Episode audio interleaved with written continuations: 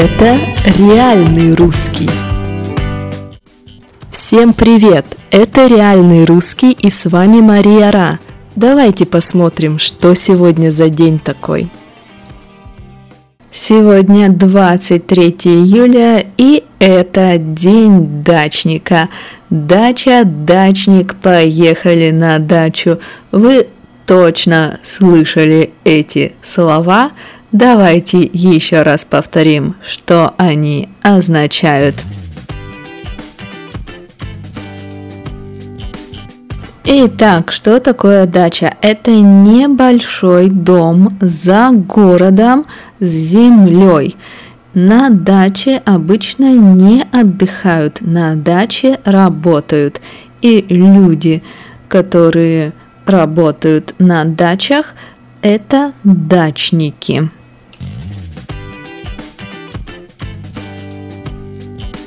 Вы знаете, что в девяностые была сложная экономическая ситуация, у многих людей не было возможности покупать еду, покупать продукты, поэтому на дачах они выращивали фрукты, овощи и ели потом целый год то, что они вырастили, то, что у них получилось. Поэтому на дачах реально работали, а некоторые продолжают работать и сейчас. Например, пенсионеры, у которых маленькая пенсия, люди с низкими зарплатами, люди в тяжелой ситуации. Да-да, сейчас дачи тоже есть в разных регионах России. Итак, что же делают дачники? Дачники выращивают овощи и фрукты, но больше всего дачники любят картошку. И у нас есть даже фразы «поехать высаживать картошку» или «поехать выкапывать картошку». Картошку, то есть сначала мы картошку сажаем, а потом с помощью лопаты, с помощью инструментов мы картошку уже крупную достаем, мы ее выкапываем. Так что, если вы услышите «у нас нет времени», «нужно ехать сажать картошку» или «нужно ехать выкапывать картошку», это нормально. В этом участвует обычно вся семья. И иногда дети в этот день даже не идут в школу, они едут помогать родителям. И это, опять же, нормально. Конечно, дачники иногда отдыхают на дачах. И как они отдыхают? Они готовят шашлыки, готовят барбекю. Поэтому, если вас пригласили на дачу на шашлыки, это значит, вы собираетесь, едете в загородный дом и жарите шашлыки, едите шашлыки, если есть баня, идете в баню, если есть лес, идете в лес за грибами и так далее. То есть дачники еще ездят на дачу на шашлыки. В общем, вы поняли, дачники – это люди, которые практически все лето живут на даче, выращивают овощи для себя, выращивают овощи на продажу, да, чтобы продавать, мы говорим на продажу, раздают овощи своим друзьям и знакомым.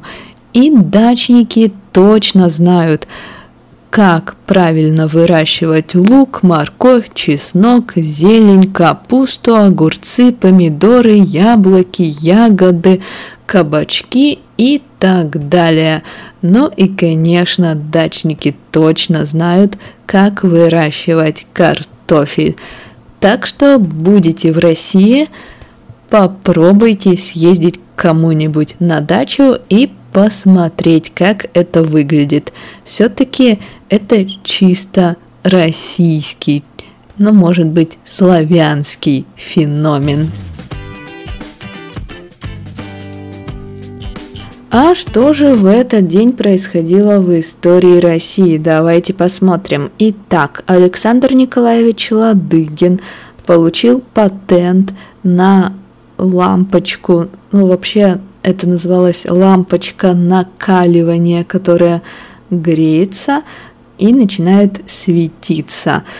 И начал производить эти лампочки. Кстати, патент Лодыгину дали не только в России, но и в европейских странах.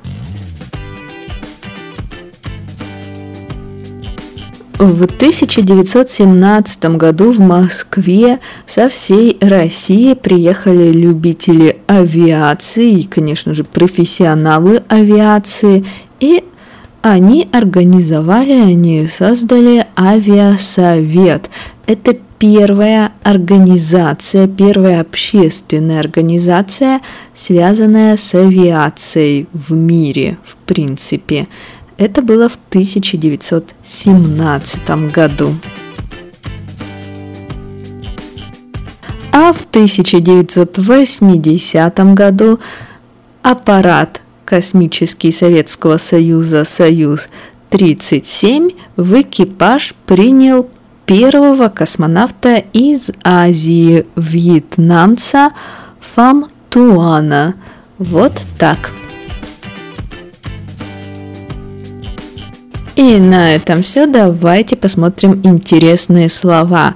Итак, дача, загородный небольшой дом с землей. На земле мы выращиваем овощи, фрукты, ягоды, зелень и так далее. Иногда ездим на дачу на шашлыки.